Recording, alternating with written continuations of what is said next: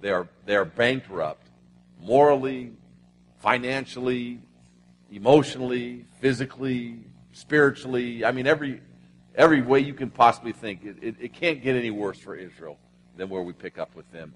And, and we find Gideon at the bottom of a wine press threshing wheat.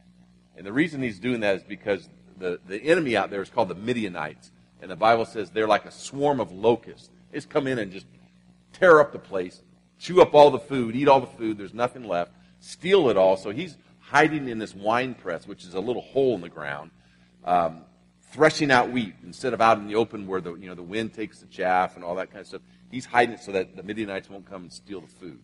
And we find him. Um, and if you if you had one description of Gideon at this point, it would probably be that he just has an inferiority complex. I mean, he just doesn't think highly of himself, doesn't think there's much hope. But uh, but we watch, and it's just a classic story of how God takes really a nobody and uses him under some horrific odds to do His will and to do what He wants him to do. And um, I, I kind of take courage because I, I, think there are times when when I feel like Gideon, and uh, maybe you do too. And maybe as a church, we can kind of identify with Gideon.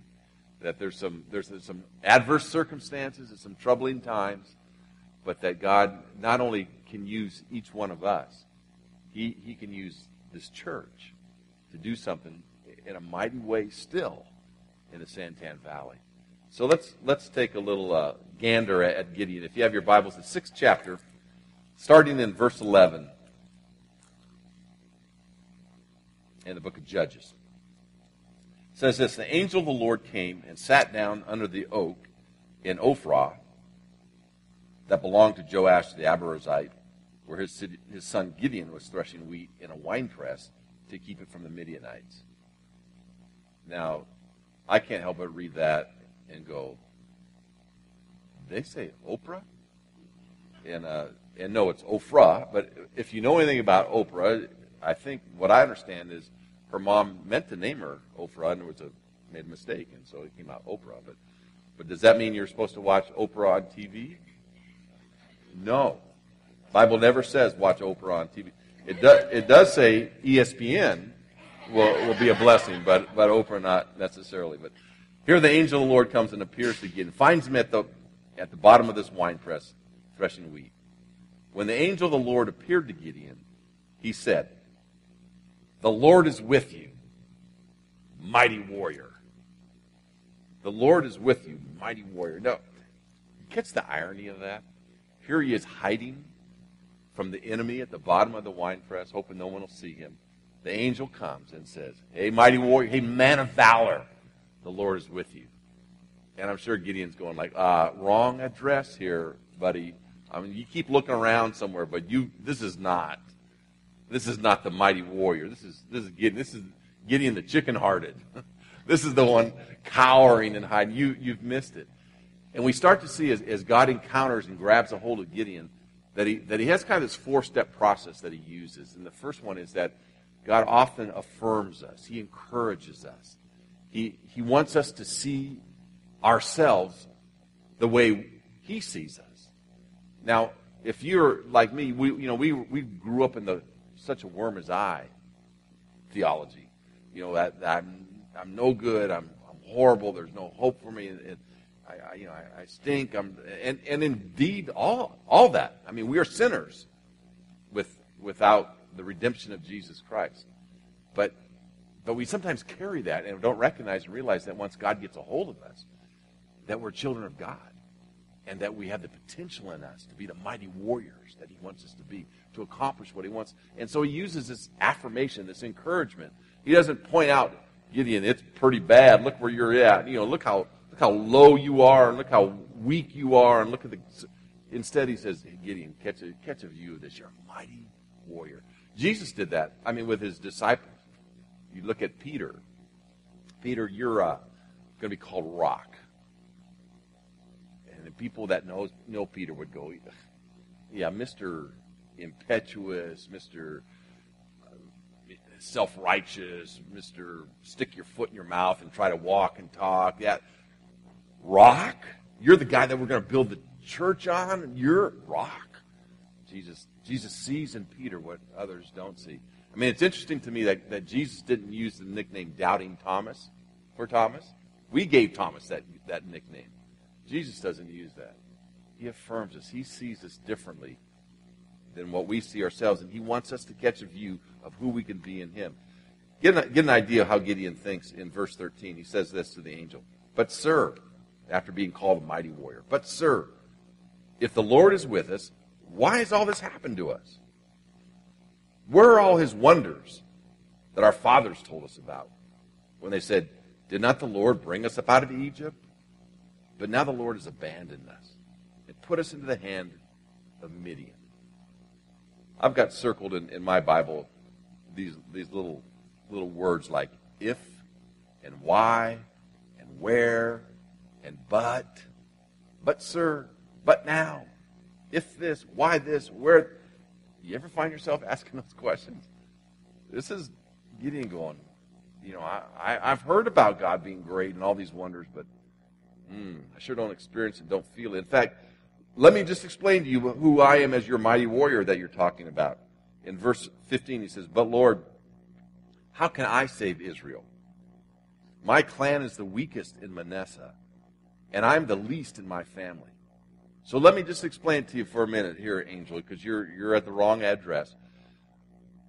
Ophrah literally means a place of dustiness. So you've gone to a city called a place of dustiness. Every time I, I think about that, I think of like Gila Bend. You know, if you're ever heading out and you stop and you know, you have the outer space motel, restaurant, or whatever it is, or space age thing, and you're going, that was space age in like 1930. What, you know, this place of dustiness. I, I'm from this place of dustiness, and my family is the weakest of all the tribes. You take the tribe of Manasseh, they're not the greatest in the world, but my family is the weakest of all. So even if you got the right place, this place of dustiness, even if you got the right tribe, you got the wrong family. But even if you get the right family, let me just tell you this I'm the least of my family. I'm in a place of dustiness, in the weakest family, in this tribe, and I'm the weakest of it all. And I'm the one you're going to use to save Israel? But, what, if, where? And I love how the Lord answers back to him as he's explaining to him the reason why he's hiding in this little, little uh, wine press. Verse 14 the Lord turned to him and said, Go in the strength you have and save Israel out of Midian's hand. Am I not sending you? Verse 16 The Lord answered, I will be with you, and you will strike down all the Midianites together. The Lord says to Gideon this I'm sending you. I'm going to be with you, and you will not fail. I'm sending you. I'm going to be with you every step of the way.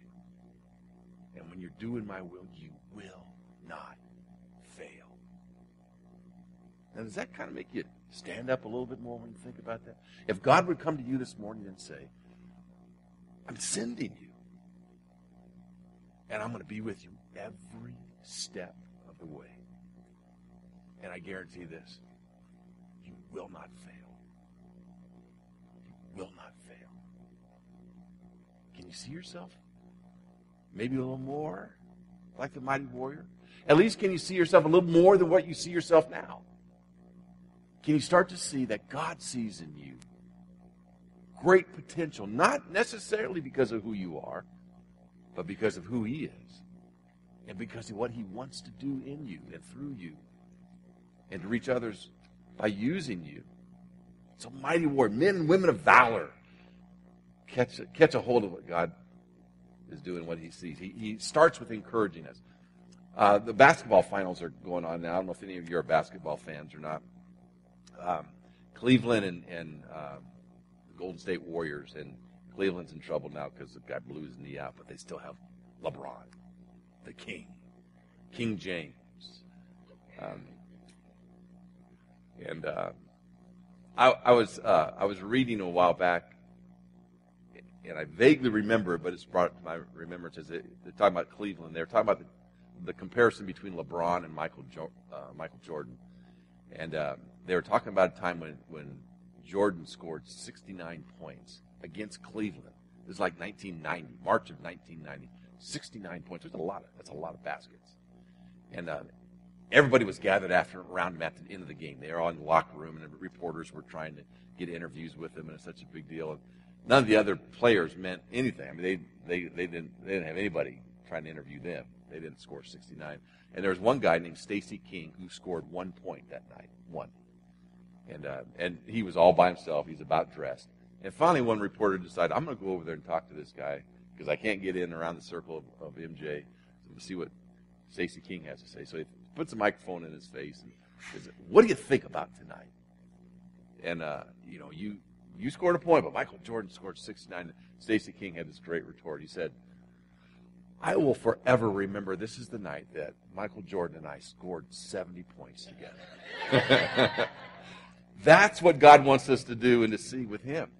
That whatever we have, whatever we have to bring, that with him, it's bigger than that, and, and we can do more. So he, he encourages them. And then, and then he, he meets Gideon. The, the Lord has this face to face encounter with Gideon. If you continue in verse 17, Gideon replies, if, if now that I found, I found favor in your eyes, give me a sign that it's really you talking to me. And by the way, he asked for a sign like three times. Talk about not real sure about what God's doing. Three times he asked for a sign.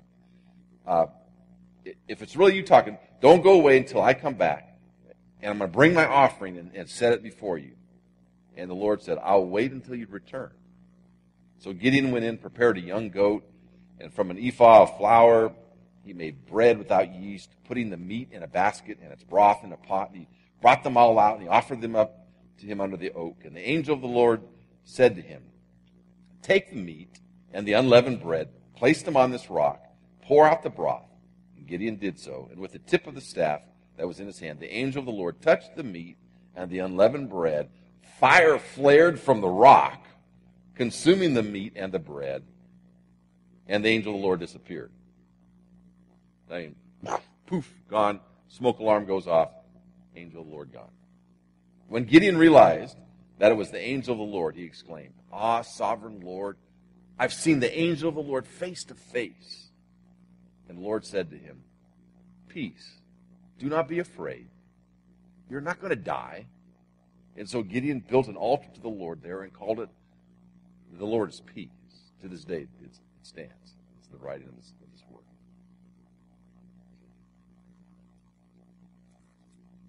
He has, a, he has a, an encounter with God, the angel of the Lord, face to face. He sees a miracle, if you will, that's happening in front of him. And all, all of a sudden, he, he, something very interesting starts to happen.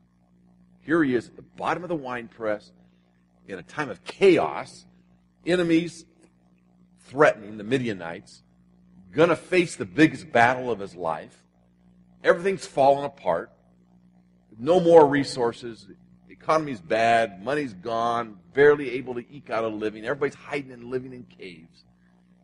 But he has a face to face encounter with, with God, his angel. And the result is peace. Peace. The world's falling apart. Peace. His life's falling apart. Peace. Looks like he's going to be consumed. Peace. That's what a face to face encounter with God brings. Peace. In spite of everything. Now, what's interesting is he, he started into the whole thing with religion. I'm going to give you an offering.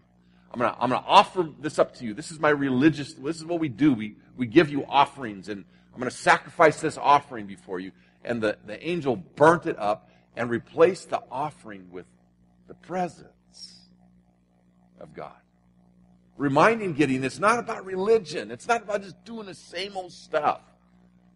It's about a relationship that the God of heaven knows who you are and wants to meet you face to face. And Gideon says, I, have got to build an altar to this place. I, I've got to stack rock upon rock because I want to remember for the rest of my life.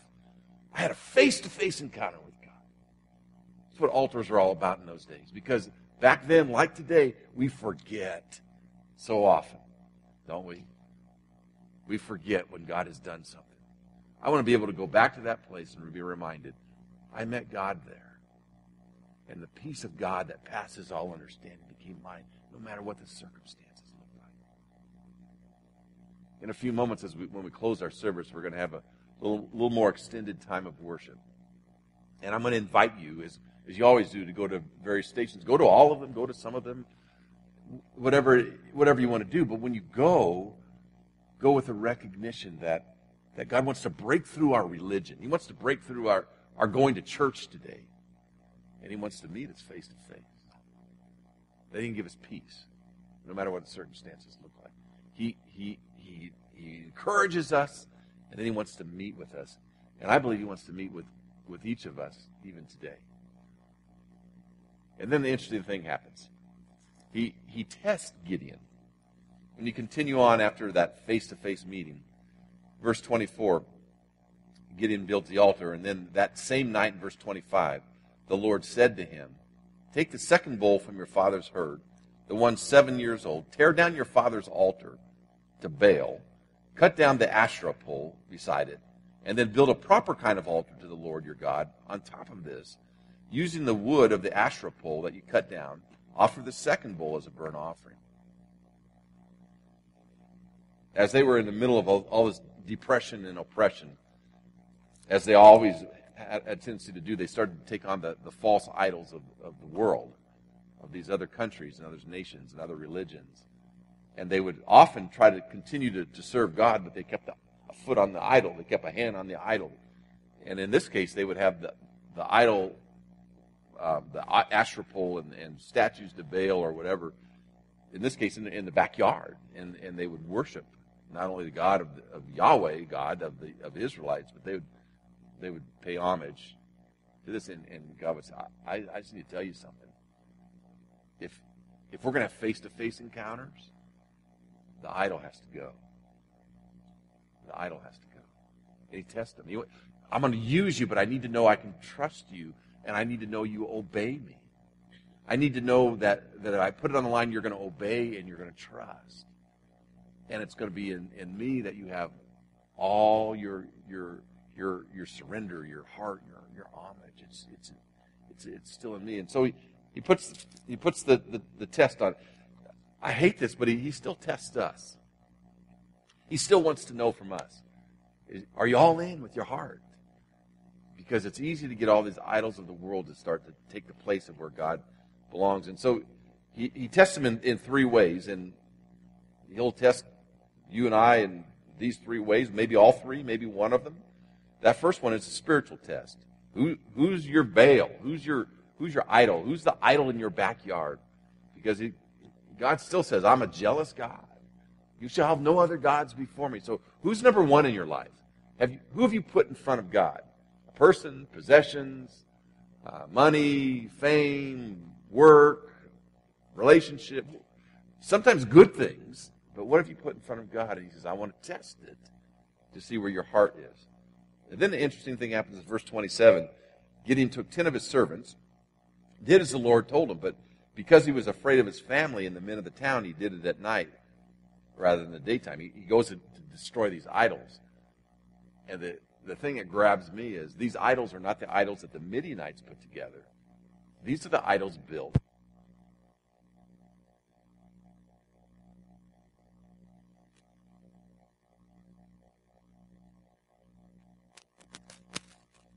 See you next week. Oh, no, no. It was just halftime.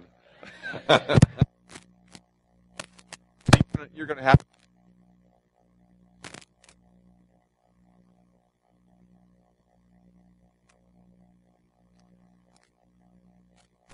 I did the idol.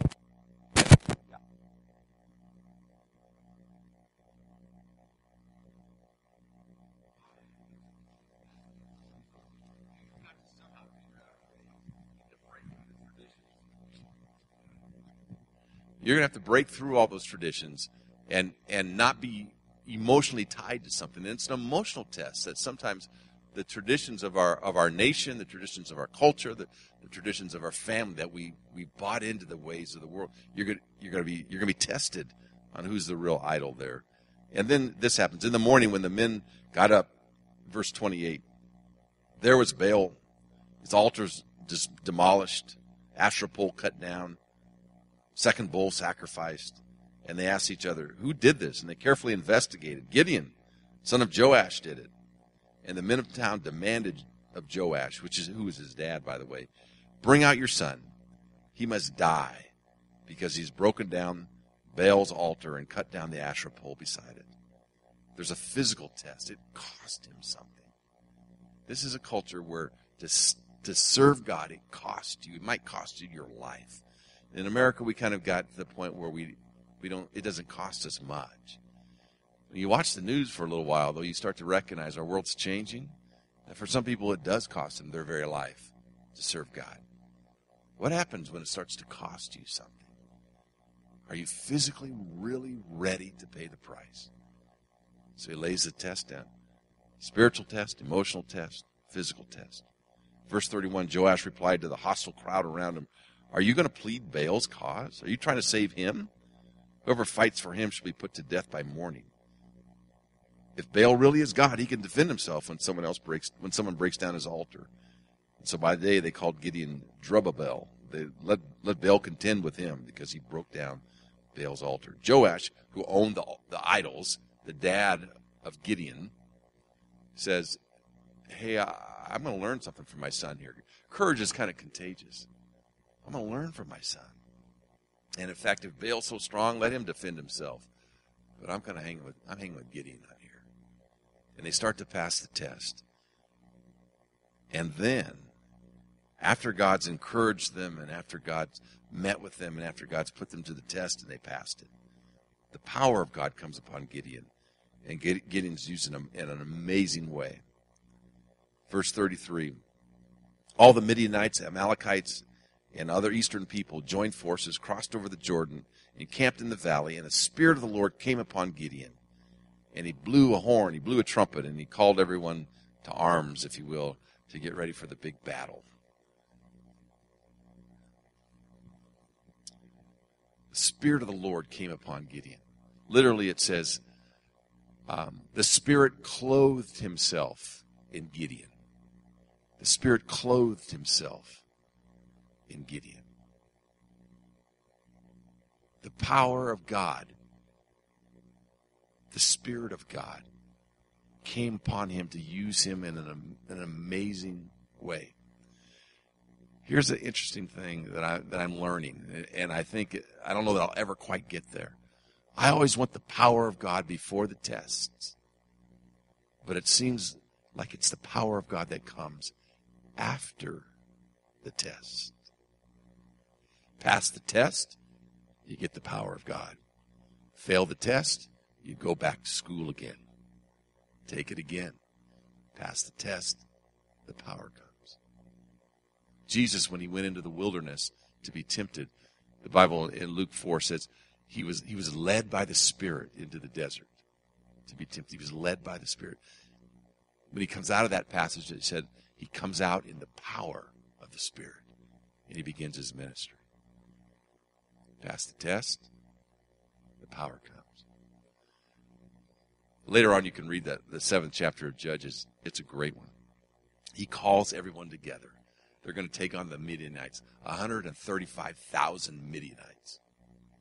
And so he, when he when he blows a trumpet and he calls everyone to arms, here they come, and there's 32,000 Israelites show up. That's pretty exciting. You go from one in the hiding in the wine press to 32,000 ready to do battle. But there's 135,000 Midianites. It's like, oh my goodness. God, what do you think about this? I'm kind of excited. 32,000. God says, nah. Uh-uh. Are you crazy? You're, you're outnumbered four to one. This is not going to work. Gideon, whew, I'm glad you said that. We, we need some more. God says, no, no, no, no. You need less. Got too many. I tell you what, Gideon, tell the 32,000 that whoever's afraid, just go home. He makes that announcement. 22,000 turn around and go home. Now, if I was Gideon, I'd be looking for the wine press again. Is that what you meant, God? No, God, yeah, yeah, that's that's still not that's not good. You're right, that's not good, Gideon. Still too many. Still too many. Now take them down to the to the lake, have them get a drink of water. Watch how they drink. 9,700 of them get down on their bellies and slurp the water up. 300 of them stand one knee and kind of lap it up like, like a dog, the Bible says, kind of drinking out of their hands. The Bible says, use those guys. That's the ones you want. Now we're down to 300. Now it's 450 to 1. And God says, perfect. And Gideon says, "Well, I hope you have like a nuclear bomb that you're going to be explaining to the to the cult because this is not good. I mean, we're." And he go, "Oh, I got I got some good weapons for you. I've got a torch, I've got a clay pot, and a bugle. Give it to everyone, and we're going to take care of 135,000 Midianites." So at night they circle around this valley, split up, light the torch, cover it with the clay pot and at the right time they blow the bugle, break the pot, the torches come out. The Midianites get confused and think they're surrounded by thousands and thousands of thousands and thousands of, of those attacking them. And they turn upon themselves, and in their fleeing and fighting, they, they kill one another off. The, the Israelites don't don't even pick up a sword and watch as 100,000 of them destroy one another, and the rest run off. And Gideon is used to bring this great victory to the Israelites. And it's not all hunky dory from there. There's a lot of more battles, a lot of more fighting to go on. But, but all of a sudden they start to see God use them in a mighty way and brings them to this place of, of victory in their life. And Gideon, who thought there was no chance, becomes the one used in the greatest way. I, I wonder what, what that has for us. I, I just wonder what that has for you. I mean, do you do you need to see yourself like God sees you? Just a word of encouragement that no matter your circumstances, no matter where you find yourself, that He sees potential in you, that you can be more because of who He is in your life than what you are now, and that we can be more as a church than what we would ever let circumstances tell us about because God believes in us. I mean, how many times do you want you hear this? You got to believe in God. You got to believe in God. You got to believe in God, and we do. We need to believe in God. But you ever let it just sink in that God believes in you? He believes in you. He believes in you so much that He sent His Son to die for your sin, that you wouldn't have to be the nobody, the zero, the one who who who is cast away, but you can be a, a child of the King and to be used for His purposes. Do you know that He wants to meet with you face to face? Do you know that He's not interested in your religion? He's interested in your relationship. He's not interested in the programs, the ministry. Those are all good things, but if, if they don't if they don't lead to, to a relationship, they're for nothing. He wants to he wants to wants to have this daily talk with you. That you can build an altar and the Lord is your peace on a daily basis, no matter the circumstances. Maybe you find yourself in a test. Maybe you're you're you're compromising and you're you're questioning whether you know to, to live on the values and the promises and the scripture and the and the and the principles that, that God gives and maybe you're you know you you want to make him king and you want to make him number one, but you've got all these competing things. Anything that competes for that is an idol, whether it's spiritual, emotional, physical. God God wants to do a work in you that brings your heart out, that you're all in with your heart.